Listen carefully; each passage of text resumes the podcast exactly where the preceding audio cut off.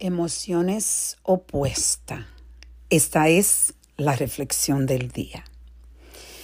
Ayer yo tuve un día que quizás tú que estás escuchándome puedes eh, entenderme.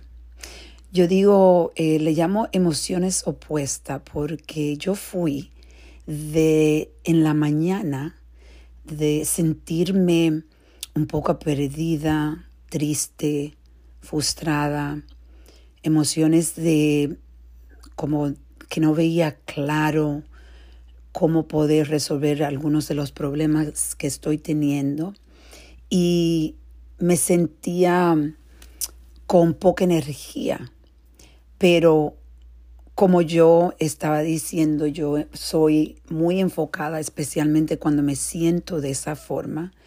Me enfoco en cuidarme, de atender mi cuerpo y mi mente, de tomar tiempo para mí, de meditar, hacer ejercicio, eh, reflexionar, de hacer algo que me traiga alegría, de ponerme bonita. Eh, lo que yo hago siempre es usar colores eh, bien lindo, nada oscuro, todo muy de colores bonitos, amarillo, verde, rojo, esos colores que te traen energía o te levantan la energía. Y desde la mañana hasta el mediodía ya mis sentimientos empezaron a cambiar.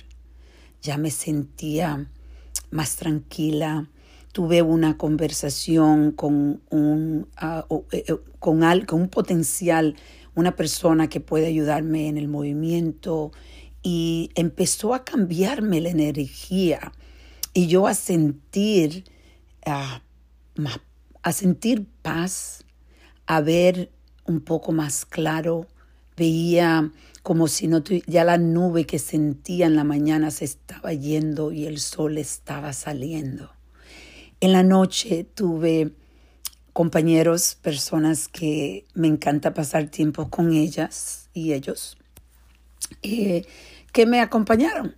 Hicimos happy hour en mi apartamento y tuvimos, pasamos un momento feliz.